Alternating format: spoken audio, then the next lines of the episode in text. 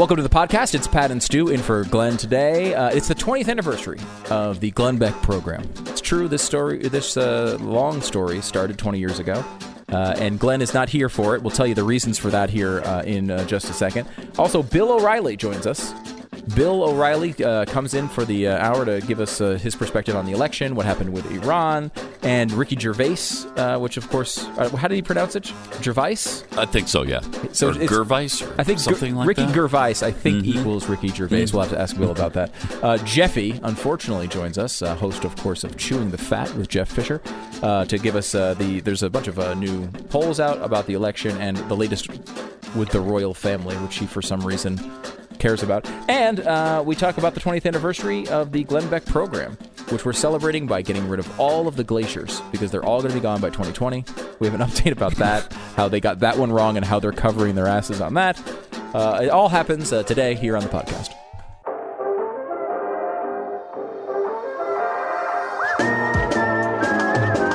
You're listening to the best of the Glenn Beck program.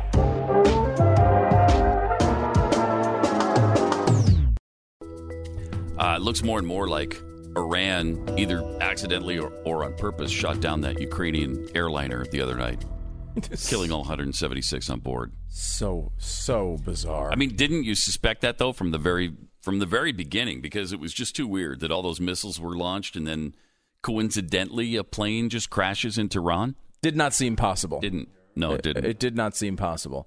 Uh, you know, if you're in the middle of a of a six to eight hour buffet binge, and then you have a, a, a terrible case of heartburn, I guess you could have had the heartburn anyway, anyway, but it Yeah. seems really unlikely. seems like the binge might have brought it on. yeah, that's usually the way that works. Yeah, and of course Iran is denying it. Uh, they they called us uh, big liars. Our pants are on fire. I think they also said pants on fire. Yeah, they said na na na na na as well in an official statement from the Ayatollah. Yeah, strange. But uh, Uh, you know, one thing that's interesting about us being liars uh, is the video. Of, Mm, of the- yeah. uh, multiple videos from multiple different areas of missiles striking planes and then bringing them to the ground. I thought that was some pretty good evidence, but Iran saying no, no, not it's quite enough. It- It's incredible and really sad because these people had nothing to do with what's going on, and you know, even the U.S. is saying it was it was probably accidental, which nobody would ever give us the benefit of the doubt on that if it if it involved us and we shot down some airliner. Uh, nobody would say, "Well, they did it accidentally," uh, but that's actually what what American officials are saying. That's what President Trump is saying about Iran. And actually, that seems to be the intelligence from all over the world Canada, Europe. Um, everybody seems to agree that this was a missile and likely was a mistake. Now, you never know with these things because a mistake, it could be a mistake essentially from the regime in that they didn't intend to shoot down a plane, but some person who, you know, was on the, they have a ring of, of anti aircraft weaponry around uh, the city and one person deciding this was either a threat or screw these people i'm taking that thing down that could all that that's in a way intentional right they're trying to do it doesn't necessarily mean that it was a, the position of the of the country Right. Maybe the, or maybe they confused the airline with somebody else. Yeah. Maybe they thought it was American. Who knows? Who knows? Uh, but I'm sure eventually over time we'll we'll get that figured out. That's but it's not surprising because Iran apparently was in possession of the black box from the plane, one of them, and they wouldn't they wouldn't turn it over. So there must be a reason for that. I mean, it, You know. well, well, first of all, they wouldn't turn over the black box. Second of all, uh, I believe it was ABC got footage of the crash area the day after the crash. Nothing there. Now that's not how you investigate an airpl- uh, an aircraft, uh, you know, barreling into the ground and exploding. You the pieces are there. Every you know, you know how meticulous they are with these things. They'll sit there and they'll investigate that for months. They'll look at every single piece. They'll catalog it all. Uh, instead, they're just like, uh, bulldoze that field over there, and uh, hopefully no one notices. Jeez. I mean, it's it's blatantly obvious that Yeah, this is. this happened, but you know, what do you expect, right? I, no one expects anything more out of Iran. I I, I expect thawed a little bit more out of U.S. officials who are running to their uh, social media accounts to try to tweet how Trump was responsible for Iran shooting down a plane because you know he he Yeah. started this chaotic time, Pat, and you can't expect a country to not fire against you know commercial airlines Crazy. when when uh, it's a chaotic time. That's obviously Trump's fault. And by the way, we should all remember that Trump was responding. The, the take, taking this guy out Right. was not a was not a first move by the United States. Iran was shooting was, was had just killed a U.S. citizen. Uh, they were uh, in the middle of these protests that were arranged by this particular guy, Soleimani, and uh, there are reports of potentially a an imminent threat against uh, U.S. positions uh, designed by this guy, who now sadly is not around to tell us about it. So this was not a first strike by the U.S. This is this is a strike that uh, was in uh, um, you know both defensive and uh, in response to an attack by Iran. Mm-hmm. And we're sick of it. We, we, we made this. We've decided to do something here, and sometimes doing something makes people nervous. But we've decided to say, you know what? We're no longer going to play this game where we act like your proxies are not you. We're no longer going to say, you know what? It's it's oh gosh, those those militia groups. Let's pretend as if we don't know they were directed by Iran. Let's pretend. And let's pretend the IEDs didn't come from Iran. Yeah. Let's just step back and just forget, pretend, because that's really been our position for for Forever. Yeah. Yeah. All through the Barack Obama years, for sure. And maybe even through some of George W. Bush's years. Yeah. Uh, we just ignored it. We just let it go. I mean, we talked about a whole bunch of different things that have happened over the last, certainly uh, the last 20 years, and even the last 40 years that have all come from Iran. And we've done nothing about it until now. And, and now we're wrong to respond to any of it? I, it's, it's crazy. It's crazy. It's, it's like the Democrats are working for the Iranian uh, regime. It, it, I mean, they, they give, they spew their propaganda for them. Yeah, I mean, well, it, if at least if nothing else, it seems like trying to take Trump down is more important to them For sure it is. than a the truth about this incident, and Right. b the danger that is Iran. I mean, they don't seem to. They seem to be much more concerned about uh, a Republican being president than any of those things. Here's one of the uh, Democrats uh, blaming President Trump uh, in part for uh, the, the shooting down of the uh, of the plane the other night. If what is being projected is true, uh, this is yet another example of collateral damage from the actions that have been taken in a provocative way by the President of the United States. Okay. Well, is this type of miscalculation, let's say, on the part of the Iranians more likely now to result in even heightened tensions? I would say that the uh, continued saber, excuse me, the, the continued saber rattling by the president uh, doesn't rattling. help us. um, I also feel strongly that by taking out Mm-hmm. General Soleimani, that that did not somehow uh, rid us of any of the planning that the Iranians would Hmm. be doing, or that the Shia militia that is um, throughout the region uh, is also engaged in doing. And we also have the, the leader of the Shia militia who was assassinated as well, that uh, may be the subject of some efforts to seek revenge. so her most important point there was that it's it's Donald Trump's fault.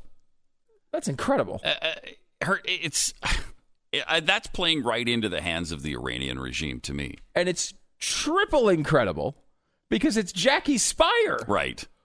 I mean, Jackie Speier is she was in Jonestown. If you don't know, she was the one that went to Jonestown with uh, a, a she was working for a congressman at the time, uh, and this is where all you know. 900 plus people died uh, by drinking the. Mm-hmm. The I'm, gonna. I'm, gonna get, I'm gonna get this right. The Flavor Aid. It was not the guy who crashes through your walls Oh, in a giant glass. it wasn't It was Kool-Aid. not Kool-Aid. Do you, do you Oh, imagine this? wow. All of these years they've been saying drink the Kool-Aid. It was Flavor Aid. It was a rip-off Kool-Aid thing. I didn't and even know Kool-Aid that. gets the blame. It's unfair, and I'm standing up for the guy that goes, "Oh yeah," when he comes through the wall because it was not his fault. Uh, but Jackie Speier was there. She watched her boss get murdered, right? And be judging by her logic here, he was responsible for the incident because he's the one that started off this chaotic situation where he went over there and visited and tried to rescue all of these people. Instead, a terrible incident happened where murderers wind up murdering a bunch of people. Is that Jackie's fault? Because I've never considered it her fault. I've never considered it her boss's fault. It's not. It's the fault of the people who who actually do the things. This is such a difficult thing mm-hmm. for America to to wrap their arms around these days. When it comes down to a shooting, or it comes down to a situation like this, we have to find somebody else that fits into our worldview to blame. Instead, like, oh, it's guns, it's gun manufacturers, it's it's this, it's this. No, it's the person who's who's responsible for the act. Iran is responsible for killing this uh, this group of 176 people. Period. And you got Pete Buttigieg implying that the U.S. is sharing the blame with Iran for shooting down the airliner. I mean, Uh, this is a guy who is running for president who's also trying to pin the blame on us. Wow. Buttigieg said innocent civilians are now dead because they were caught in the middle of an unnecessary and unwanted military tit for tat. My thoughts are with the families and loved ones. I love that. It's just this look. They just were caught in the crossfire. What, what, no, they shot down an Yeah, airliner. right. That is different than being caught in the crossfire. It indicates that, like, oh well, uh, a, a missile f- flying towards something else happened to hit uh, something not in the between. case. That's we not the- weren't shooting at anybody at the time. There was no crossfire. No. There was only fire. There's only fire. and it was coming from Iran. Which has, by the way, been the situation this entire time. This entire time, Iran has been taking out U.S. soldiers in Iraq with its IEDs. It's been some rockets. It's been all sorts of different things. But we know this guy Soleimani is responsible for 600 of them himself. 600 Right. U.S. soldiers, and we have one of the two major parties out there acting as if it's it was wrong to take him out. I mean, I, I don't think there's any question. What is it morally justifiable? What we did with Soleimani? Yes. Is it legally justifiable? Absolutely yes. The only question was, and I think some people had, there's a, you know, a very small slice of America who actually just had honest questions. Was like, crap, is this going to blow up into something that we don't want to deal with? Mm-hmm. And that's a legitimate question, and one I'm sure Donald Trump seriously considered before deciding to pull the trigger on this. You know, that is a big part of it. Even when it is morally justifiable and legally justifiable, do you want to deal with the blowback? The decision of Donald Trump for the past two years and Barack Obama for eight years before that and George W. Bush before that was no. Right? Like we don't want to Yeah. we don't want to make that we don't want to deal with that pushback. So let's all pretend as if these things aren't happening and try to just minimize them. Um, and Trump has changed that calculus, and it's changed the calculus for Iran. That doesn't mean that some of these groups might still do crazy things, but now you have to realize if you're Iran, it's your job to keep these groups in line, because if they do things uh, without uh, your knowledge, even we're going to think it's you, and that that message uh, being communicated to Iran pretty with a big exclamation point in the form of an explosion, I think is pretty effective. It, very. And it was obviously proxies that they were using at the embassy uh, that precipitated this attack on uh, Soleimani. So, yeah, we have sent a really strong message that even if this is your proxies, we're coming after you for it. I, that's a powerful statement. And they, we've said for years that people in the Middle East respond to strength. They don't respond well to weakness. They think that's the green light for them to go ahead and attack you even more. But now they've seen strength. And I think that's going to act as a deterrent. I think it's pretty obvious that, you know, with the lobbing the 15 missiles into U.S. air bases that really hit nothing, um, that's uh, that shows you that they're taking this pretty seriously and they understand some of the ramifications for this. This is the best of the Glenn Beck program.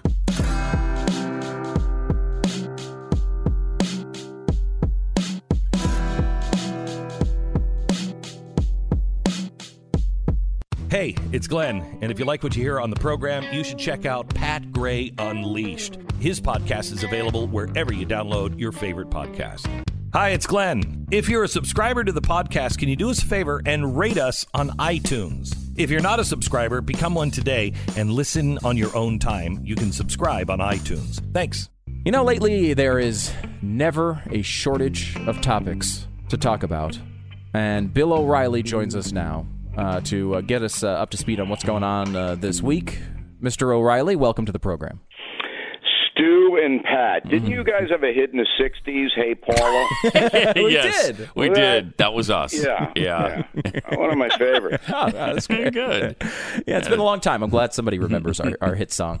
Uh, Bill, uh, I mean, it's been a crazy week. Uh, you know, I, I don't know where to start. Let's start with Iran. What what what is the media not telling us about this situation? Global warming is responsible. Yes. That's what the media isn't telling you. Yes. Uh, Soleimani, the terrorist general, so hot over there, he lost his mind, ordered the attack of the American embassy in Baghdad, two consecutive days of Shiite militia under the uh, orders of Soleimani, um, terrorizing uh, our embassy. Uh, then they caught him at the airport, U.S. Intel, um, and they smoked him. So that's what happened, and you then bring it over to the United States where there are two things going on. Number one, that most people have no idea what the Quds Force is, where only 28% of Americans in a survey taken this week could actually pinpoint where Iran is on a map when given the map and, and an outline. They didn't they didn't fill in the countries' names, but they said, "Here's the map of the Middle East. Where's Iran?" 28% of Americans could do it. So I'd say the frame of reference of our people here not the best.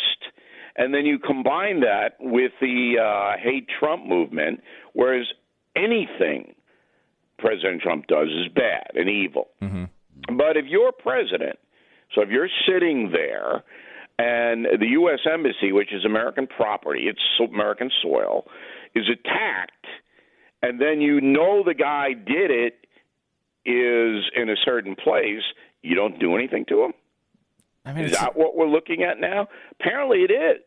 Because Bernie Sanders and, and Elizabeth Warren, even Biden, Biden dancing as he usually does. But eh, no, you know, you can't do that. You got to let them just attack the embassy. And I'm saying to myself, what is going on? Excuse me. what is happening to this country? Because that wouldn't have even been debatable even five years ago. I- even Barack Obama, as soft as he was, would have retaliated against the general that ordered an attack on an American embassy. I, I, I- So, it, seems like we Bill- are. Bill. We, we have a big, I think a big change. I mean, today's Glenn's twentieth anniversary of doing this program, which is crazy. And about half of that time uh, back in history, I remember one morning waking up and seeing the news that Osama bin Laden had been killed. And this was not a moment where right wing media came out and started criticizing Barack Obama. It was a moment that we celebrated as a country together as, Yeah. as a as a wonderful thing. This terrible person who was killing Americans was gone. And that is does not seem to be present at all with this with And Soleimani. guess who was the only member of the Obama cabinet that advised against the Pakistani raid by the SEALs? Mm, oh, was it Joe Biden. Joe Biden. Yeah. Joe Biden. Yeah. He said it was the most right. difficult decision in 500 years, which I never So- understood. I didn't know he You was that old. I mean, either. that's why that's why Trump is salivating about you know whether it's Biden. It's not going to be the socialists. It's either going to be Biden or Buttigieg. Buttigieg, I guess, is an outside chance for this nomination, but. You are living in a country now that is becoming increasingly distracted by the personal devices. This is another underreported story, especially younger people under 40. Um, they don't pay attention to anything but what's in their hand and they get dribs and drabs of what's happening. But they, as I said, they don't know what the history of Iran is, what Iran is trying to do, the violence that they've brought to the Middle Eastern region, which includes killing Americans. They don't know any of this. And the media does not want to educate anymore or put forth facts. That's not why the media is in business. They're in business to either hate or like Donald Trump. That's where the money is, and there's a lot of money. So you know we're we're living in a in a rapidly changing time. Um, but Trump this week, I think he did himself some good by being measured. Uh, I think going forward, if he can continue that tone, um, that he has a good chance to be reelected. You did write a book about Donald Trump. What do you think the chances are that he continues this tone? Well, that's an excellent question, and it based on speculation. In the United States of Trump, you know, he says humbly, is by far and away the best book ever written on Donald Trump because you, it's not a pro or, or anti-Trump book. I'm just trying to explain the man. And in my explanation of Donald Trump, there is the fact that no one knows what he will do. I don't think he even knows what he's doing from day to day. You know, it's all about how he feels. Uh, is is he aggrieved? Is he, you know, it's a very unpredictable situation in the White House right now, and that's not good. You know, it's not good. It's interesting because the one of the knocks on Trump, and if you look at the polling, it's supported there as well. They think he's doing a great job with the economy, and there's a bunch of stuff they really like. One of the things they, the American people, tend to worry about is how he would handle a major international crisis. And if you see this here, I mean, so how far, do you not rate this great. an A plus so far? I mean, this Yeah. has been Yeah, he Yep. handled it well, Yeah. and that drove the. Uh, you know, it was interesting to watch the reaction from the hate Trump networks after his speech. They really didn't know where to go. All right, Right. so it was like, wow, he was moderate. He's not going to hit them back. He's not going to escalate. So what do we do now? What do we do now? And then it kind of degenerated into this amorphous. Uh, well, he didn't consult with Congress, and he didn't tell Nancy Pelosi what he was going to do. Uh, you know, and and the Americans immediately, as they have with impeachment, turned away after that. Um, so, you know, we live in a time now where facts and truth really doesn't mean that much, and that disturbs me. Okay, but let me. You brought up impeachment, and I'm fascinated by this. Do you understand, Bill O'Reilly, what Nancy Pelosi is attempting to do here? Because she seems to. She waited for two years. She finally decided to go forward with the impeachment on, on basically no evidence. She rushed it through and said she couldn't call witnesses because she had to get it done so fast. And now is holding onto the articles of impeachment with seemingly no plan whatsoever.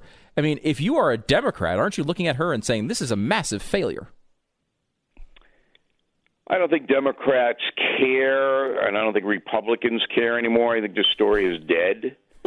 Well, that's a massive failure for them, Wow. right? Why do it if the story's Yeah, going to die in a week? It's a failure, but they got PR out of it. It's all. It was all, always a PR stunt. It's like Evel Knievel. I mean, that's what it was like. I'm going to jump over the, uh, the you know, the gorge. Um, it's Nancy Pelosi. I'm going to impeach President Trump. All right, so you did it, and not one Republican voted for it. You know, there's no chance of a conviction. So we accomplished what we wanted to accomplish. Um, she'll send it over. Feinstein, basically, the senator from California, Democratic senator, said, "Look, Nancy, send it over. We uh, this is boring. We got to get this on." so she'll send it over on Monday or maybe late this afternoon, um, and then it'll go nowhere. McConnell already has a stranglehold on the process over there in the Senate. But you know, Pelosi is a creature of the party and the party says, okay, it's not going to ultimately work for us, but we got the damage on the impeachment, and so now we'll go to something else. But this is uh, uh, like a major loss for Nancy Pelosi, don't you think? I mean, it looks Not like for her people, though. You see, the hate, the hate Trump people, uh, the Democrats, the liberals, the far left, um, they don't look at it that way. They don't process it that way. Um, they never really thought that this was going to remove Donald Trump. I mean, even, even a nut like Sheila Jackson Lee didn't think that. Um, they just wanted to embarrass him, and they and they put him off his game, and then hope he reacts in a way that's going to hurt him. See, it's all about pushing, pushing, pushing, and hoping Donald Trump then reacts in a way that's going to make it worse. So that's what it was all about. it does seem like the, like the president has some momentum though now, doesn't it? Because he's he's handled this situation with Iran really well. And and now it looks like he's going to win on this impeachment situation too. That she she is now even acquiescing and saying, "Yeah, okay, I'm gonna I'm gonna send the articles to the Senate soon." So it seems to me that after the Senate trial, he's going to have quite a bit of momentum heading into uh, springtime. I think his poll numbers will go up a little bit um, to the mid 40s, maybe upper 40s. Um, but the real momentum Donald Trump has is in the disintegration of his opposition. Mm-hmm. So it's not Americans that yeah okay Iran now what's new? So that's gone now. Maybe it'll come back because the remember the Mullahs don't want him reelected. So they could start trouble at any time to interfere in our process here. And I expect that to happen um, but that story's gone now. Impeachment will be gone in two weeks. But the the lack of a real viable candidate to take on Donald Trump is what gives the president momentum. Because all of these people, I mean, they haven't distinguished themselves, and they're weak. They're all mm-hmm. weak. And if he were facing a Michelle Obama, for example, it would be a much different story. But he knows, and the Republicans know, that they don't have anybody to put up against him right now. It's Pat and Stu for Glenn on the Glenn Beck program on the 20th anniversary of the Glenn Beck program. Glenn is out uh, with a family emergency, uh, very last minute, had to fly uh, up to Connecticut. Uh, he's asking you for your prayers, and we'd appreciate those, of course. Bill O'Reilly is joining us, and we were talking a little bit about the sort of politics around the election. And it kind of struck me today as I'm looking at the news Here's unemployment bill at 3.5%, the lowest in, you know, 50 years. Can a president lose a presidential election with economic numbers like this? Yeah, he can lose if he makes mistakes.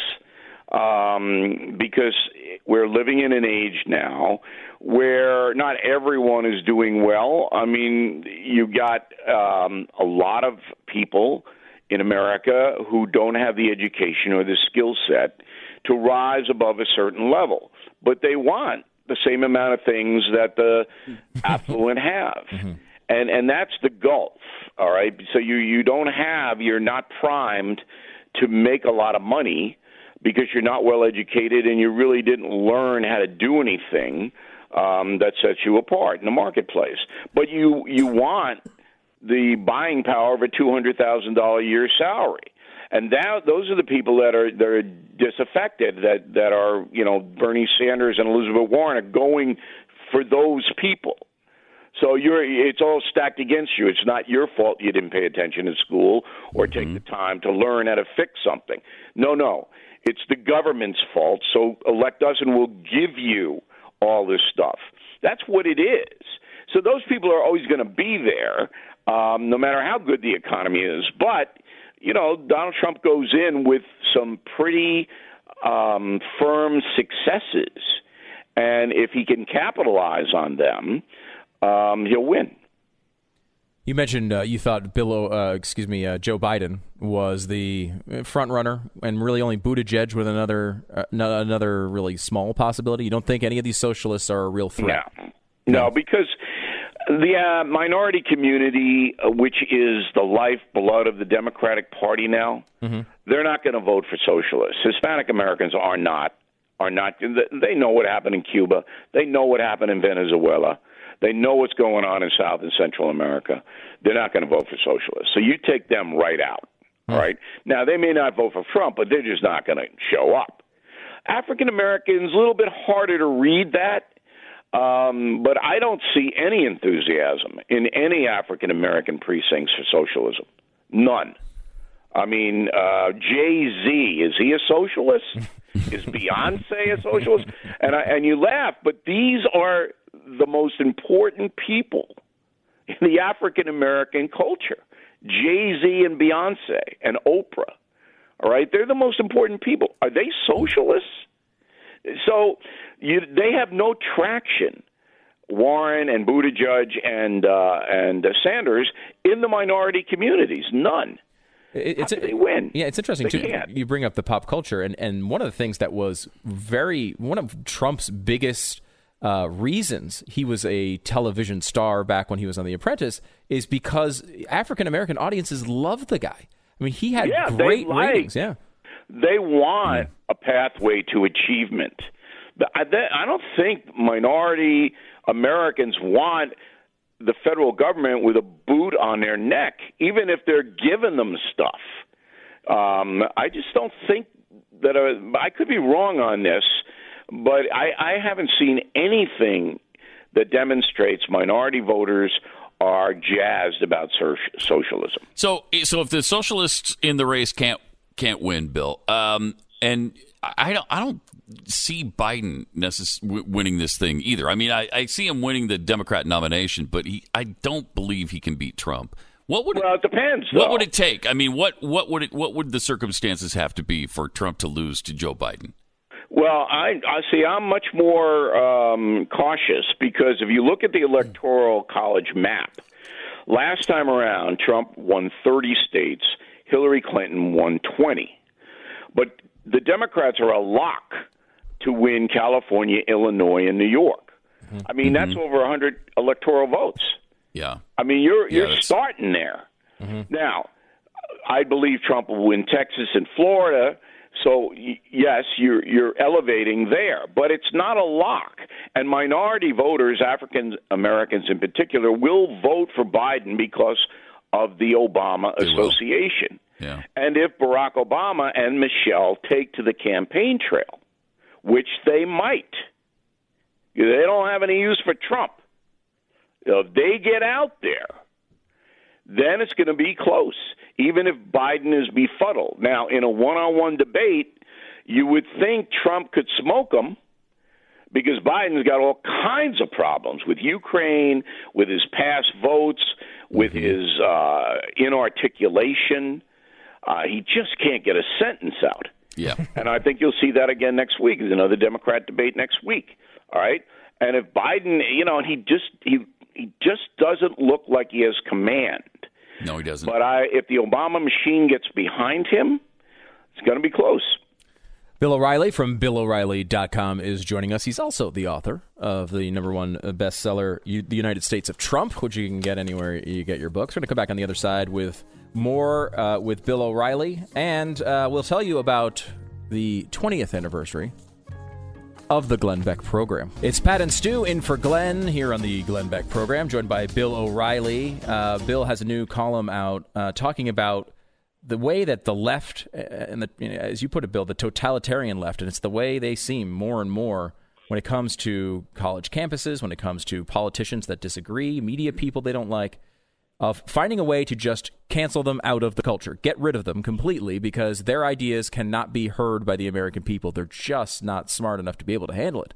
Uh, and yeah, one of the themes, one of the themes of BillO'Reilly.com, we do four uh, broadcasts a week uh, of about 35 minutes each, and then I write a column or two, and then a, um, a daily message of the day. And and I've been pounding this theme that the woke culture, and that's the uh, umbrella, is not really in business to improve the country. It's in business to silence the country. So last Sunday, uh, Peggy Noonan in the Wall Street Journal wrote a column that says the woke people are the most hated. Her word is hated. Um, folks in the United States of America. I'm not sure that's true yet, but they should be because they're in the death game. They want to kill people. And it's not a disorganized rabble.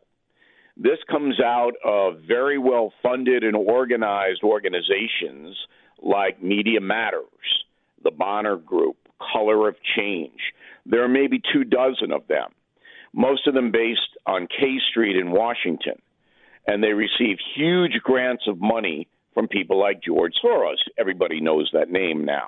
But there are um, thousands of people like Soros who fund these people, and their uh, dictum, their mandate, is to target people with whom the far left disagrees and destroy them by any means possible.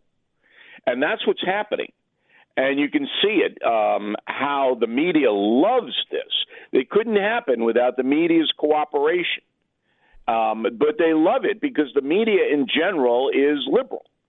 And if they can take out conservative voices and make it difficult for those people to appear on late night TV or morning TV, that kind of thing, they get a step up in the culture war, and that's what's happening. So you you mentioned that they want to kill people. You're you're talking more metaphorically than than literally, right? Hey, look, they wouldn't if if I died tomorrow. they would they wouldn't shed a tear. Yeah, that's that's okay? true.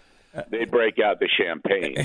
these these are vicious people. Yes. These are people yes, they are. who believe that their conduct is justified because the traditional conservative movement is so evil. I mean, they believe we're evil, mm-hmm. and, and I believe they're evil. So never the twain will meet. Um, but the advantage they have, in addition to the money, the vast money they have to do what they do, is the media's acceptance of them and promotion of them. I mean, that's why the Golden Globe Awards were so stunning, where you had this mm-hmm. Gervais um, basically saying, "Look, I'm a, I'm a Brit, and I'm never going to do this show again, Golden Globe. So I'm going to tell the truth about these people, uh, these Hollywood people, yeah. who have a vast amount of influence." And he did. Yeah. The mm-hmm. next day, the L.A. Times cut his throat, Gervais's throat, and did everything they could to marginalize the truth that he said that these Hollywood people don't know anything, they're ignorant, they're intolerant, and if you don't toe their line, you won't work in Hollywood. And that's true. And the same thing goes for Disney and AT&T and Comcast and all of these corporations that control the media flow in this country. It's a bad situation, and Americans should know just how bad it is. Now, I, I've watched you, Bill, for 25 or 30 years, and I've known you for a decade. I, I don't know that I've ever heard you use the word evil before. Is that is that a new thing? Is that a new realization for you or a new belief structure about these people? No, I, I've used evil before in the sense that if you are a human being who wants to hurt other human beings, all right, hurt mm-hmm. them, mm-hmm. you're evil. Um, now, if it's self defense, everybody understands that. But if you are somebody who really devotes your life to hurting others, if you are a criminal, um, if you are an abuser of, of children, that's evil. Right. Yeah. And I'm seeing now a movement in this country that's being accepted that is at the same level of the totalitarian regimes of the past in the Soviet Union and mm-hmm. China, mm-hmm. in Germany, where there was a pol- there were political parties that were bent on subjugating people and were going to do anything they could to accomplish that. Well, what's the difference? What's the difference? So it is evil, in my opinion. Hmm. It's it's amazing though. You know, given this context, Bill, you know, here's a, a huge group of people, very well organized, relentless, uh, just trying to shut people up.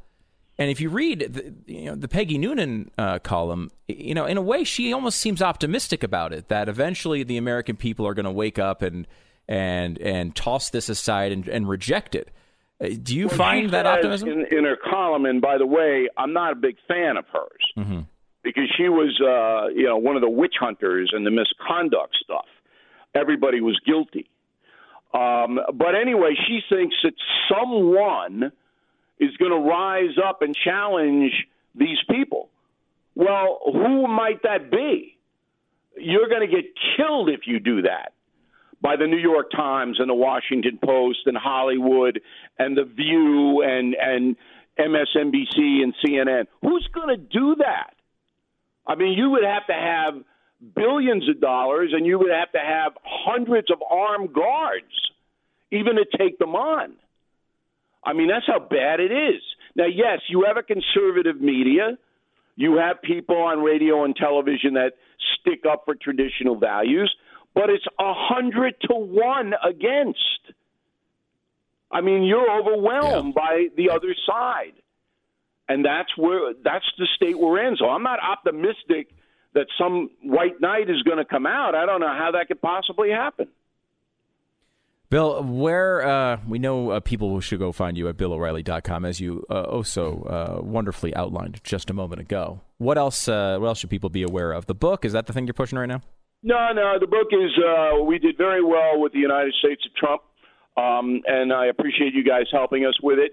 We have a new killing book out May 12th, Oh, wow. Killing Crazy Horse: The American Indian Wars, uh, which is unbelievable. Um, I think people will um, enjoy that. That is the ninth killing book. 17 million copies of my history books in print. Um, and if you become a BillO'Reilly.com premium member, you get the book free and first. So that's pretty much what I'm hawking right now. Very nice. Uh, Bill, did you have a 20th anniversary message for Glenn that you wanted to make sure he heard? well, first of all, I hope you know. Look, I've been friends with Beck for a long time. Yeah. um, and and anything that is uh, troubling him troubles me. So I, I'm, you know, just hoping that everything turns out. If I can do anything, you guys tell him that I'm here to do whatever he needs. But you know, Glenn Beck is an interesting. And I, I don't want to spend a lot of time. 'cause I know you have to sell pillows and stuff.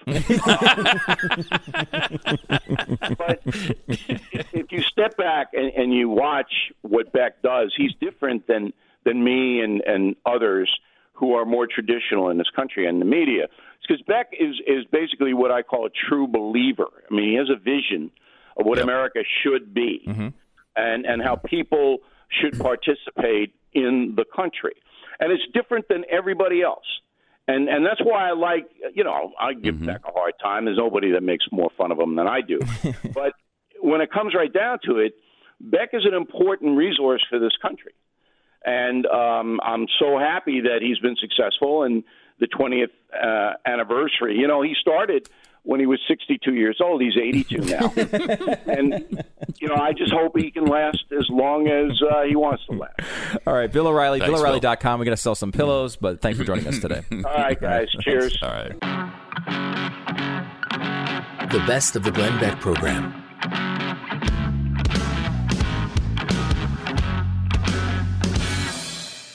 Hey, it's Glenn, and you're listening to the Glenn Beck program. If you like what you're hearing on this show, make sure you check out Pat Gray Unleashed.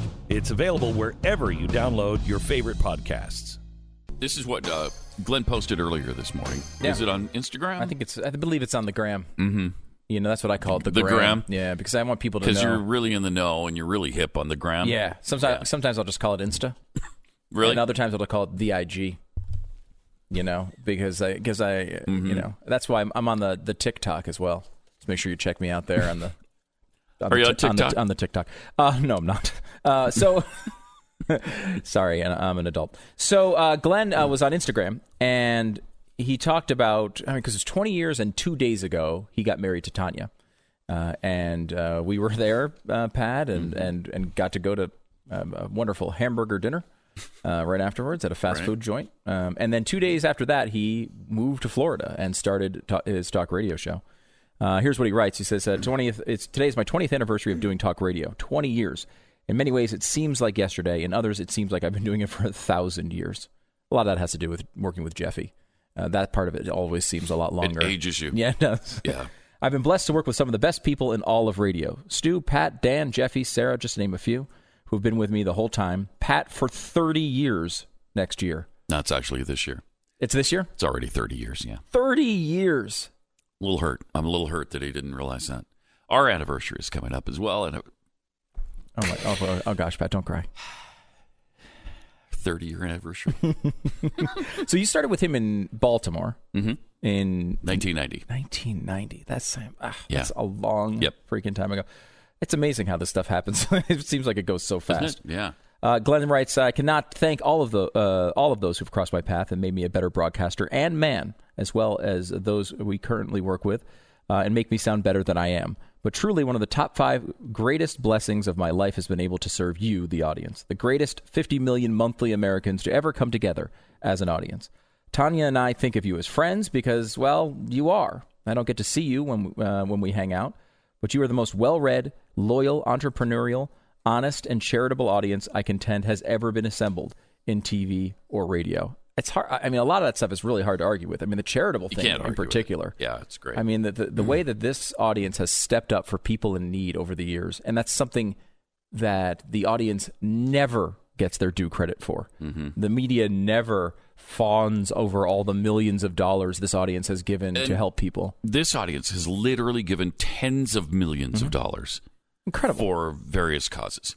Tens of millions. Saving Christians in the Middle East, stopping people from being uh, Mm-hmm. Sex slaves. yeah, and sex slavery. Back to uh, um, you know tons and tons of veterans causes. Uh, you know soldiers that have gone and been injured or killed. their families, food kitchens For homeless people. I mean, across the board. yeah. children need. I mean, it's been really an amazing experience to see that actually happen because we Mm-hmm. talk about how important, um, you know, charity is because we argue all the time that we want government to do less. You know, when Mercury One, his charitable organization, started, that's what they used to use that tagline all, all the time. It was, uh, you know, if we want the government to do less, we need to do more. And this audience has taken that uh, to heart in a, in a real way. Yeah.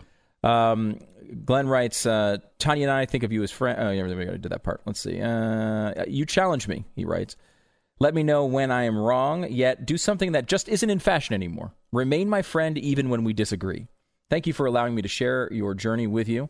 It has been a great joy to make you laugh, cry, see something a new way, explore life and history, think out of the box, and stand shoulder to shoulder for the God given rights given to all mankind by a loving Creator. I know I am not good enough to have accomplished all that we have on my own, and I will agree with him. Oh, it's, wholeheartedly I mean, that's that probably the truest thing he even said. Yeah. The, whole. I mean, it's not even. I mean, it's- it, he makes it sound like it could be close, like he's almost No, good enough, not he's not. close. I mean, it's No. it's a huge, massive chasm. Or between a chasm. chasm. Ch- It's chasm. Much of it was a blessing from God. The mistakes, however, were all mine. With that being said, please forgive me for not being with you today, as Glenn is not here, obviously, today. But he wrote this at 3:15 a.m. Eastern Time, and he had just landed in Connecticut. Late last night, Tania got word that her father had been rushed to the hospital, and we needed to be by his side. I hope to be back Monday, but will be gone Tuesday, as my daughter Mary is going in for brain surgery Tuesday at 7 a.m. Please pray for my family, and if I may ask for one more prayer, one of my best and dearest friends is facing a fierce battle for his life today. His name is Dom. Please pray for miracles and grace. See you soon. So Dom and Mary and Vinny and and really honestly, a lot of people, man, going on right now. It's it's it's been a tough few months for this sort of stuff. Um, Wow. and uh, it, it's something that you know everybody has to deal with at some point. But man, it's, it's I feel like it's been a, just a wave of of, of, of, of real you know close by tragedy and, and, and sadness in a lot of ways. Um, Yeah. and just you Yeah. know obviously everyone has to go through that at some point, but. I know Glenn has had a, a real difficult time and has a lot going on in that area, and I know he really wanted to be here today. I mean, I, you know, he 20, 20 years doing a show that started at 970 WFLA 20 years ago. Started off the first year of broadcast. I think he started in uh, 18th place uh, in the ratings and then rocketed to 23rd place, uh, which was great. But it was rocket. It was rocket. It was a rocket ride. yeah. And, uh, And it's interesting because Pat, you know, in his morning show career, you know, he, he had some big stops, but uh, some, Mm-hmm. you know, middling. I mean, I wouldn't. I, middling is a good word, I think, for what he did until he met up with you. right. and then had r- massive success Massive. all the way up to number one. It was success. outrageous. Uh-huh. Uh, and you know, he started in talk radio in 18th place, went to 23rd. Then I joined him, and he went to number one. So I don't know what the lesson is exactly there, Huh. but I can tell you exactly what it is. Uh, no, uh, so we started off. Think about this: in 2000, Glenn starts off his first show in talk radio. Uh, it's it's it's he's struggling at the beginning. He's finding his his way. I mean, Glenn's an incredible broadcaster. Will someday be in the Radio Hall of Fame, I'm sure, uh, and is you know incredibly uh, gifted at what he does. Even though maybe some days on this program you can't necessarily tell that. Uh, and but he starts off and he's getting his kind of feet, getting his balance. Is this going to work as a talk radio host? Uh, In Tampa, Florida, in 2000, when an election's going on, you may remember centered a little bit around Florida Yep. uh, with hanging chads and such. So you're there for that election in Florida. Uh, about uh, what was it? Maybe ten months later, um, or eight months later, I guess it was. We went to we were got an offer to be nationally syndicated. start a new show. It was August 2001. You may notice one month before September. And it was going to start the next January, right? It, was was going to start at the beginning of the year, and then 9/11 happened. Yeah, and they moved up the launch, so we kind of like Yeah. threw a network together, threw a show Because they, together. didn't- they didn't, for some reason, they didn't want to talk about relationship issues Nah, with whoever else was doing the show at that time. yeah, they, during 9/11. a little bit of a change up. yeah. Yeah, so Mm-hmm. we did that. I mean, we think of all the stuff that's happened, Pat. I mean, you go through the Iraq War, uh, the the the, uh, Mm. the the Kerry versus Bush election, which came down to Ohio, and we were out there with a giant waffle head, uh, going around telling uh, you know That's right. mocking John John Kerry. Uh, then you had uh, you know the, the Mm-hmm. Economic collapse, Katrina. Uh, you had uh, the Obama election and all of that crazy stuff, and you know in that period, you know Glenn started his CNN headline news show, and then onto the Fox News show with this, all that stuff with Van Jones, and then the the ra- uh, restoring uh, honor in Washington D.C. Hundreds of thousands of people gathering for that. All the restoring um, uh, events since. It has been a hell of a ride, a hell of a 20 years, man. Really has. And this audience has been there the entire time. Many, I mean, people I still hear from all the time who were listening those first days in Tampa. The mm-hmm. sh- the fact that they stuck around through those days is a really something. yeah, it's a feat of strength in and of itself. But to hang around for 20 years still listening to Glenn, I know he really legitimately appreciates it. And you know, we talk about this off the air all the time that this audience is is something special. The fact that they've been able mm-hmm. to do the things that they've been able to do, you know, the you know the, the, the ways that we've been influenced by the audience over the years. You know, I'll never forget going. You know, we're doing the show in Tampa back in this is the Terri Schiavo days, and um, I was out at a, uh, a an all you can eat buffet because I guess there was a buffet. there's a buffet in Tampa that uh, threw out a big fat guy because he was eating too many crab legs, and it was kind of a big local story. So we decided to get uh, ten of our fattest listeners to go to this buffet and just gorge themselves to see if we could get kicked out. So that's what I was doing, and Glenn was back taking calls on the local issue of the day, Terri Schiavo, um, and he was on the other side of it. He was on the side of like, ah, you know what? I mean, look, it's I wouldn't want to live that way. Let her die. Uh, you know, the husband seems to want it, whatever. And he got a call from a listener, one of the last calls on the show, who said, you know, Glenn, I've been listening to you for a year, and this doesn't seem consistent with you at all. Like, have you actually thought about this, this story at all? And it's funny because you know, doing talk radio especially when you hear it being done by others, you can tell when the people have actually thought out the issue they're talking about, and it's not 100% of the time. Uh, uh, newsflash. Uh, a lot of times it's just, you know, there's a, there's a little bit of rip and read going on occasionally in talk radio. And he, I, I don't know, he was being trying to be entertaining. He was much more focused on this big buffet issue going on in town. and and you know he he stopped and he uh, he- it really bothered him. I remember him telling me about this as we went into the weekend you know, it really bothered me. Like I, I don't know why it, it seemed to he seemed to connect. So he did something that I don't know that a lot of hosts do. He went home and actually took the caller's advice and thought about it. Mm-hmm. And he came back Changed the next day on Monday and said, you know, I'm totally wrong on this. I, I, I blew this one. And instead of just letting the story die or uh, trying to massage it, and as I was saying on Friday, uh, I'm on this side of it. He came out and just laid it out on the table. This is what happened. I was wrong. I didn't think about it enough. I let you down. Here's what the real the, the truth is. And you know he wound up becoming very close to the the Schiavo family, and uh, who really appreciated his efforts. I mean, that was a, that was a big story in Tampa long before it was a national story. Uh, and you know, I think that's one of the things that sets Glenn apart, honestly, as a host, in that like he's willing to just come out here and just say, you know what, I totally blew that one. That is very rare in talk radio. You don't hear it a lot. You don't hear it. I mean, you certainly don't hear it from the media today. I mean, you know, wouldn't it be nice to have CNN, maybe Alisyn Camerota, who's probably the worst offender on this particular topic, to come out one day and say, you know what, I said to you 20 times on the air that the dossier was confirmed and corroborated by authorities.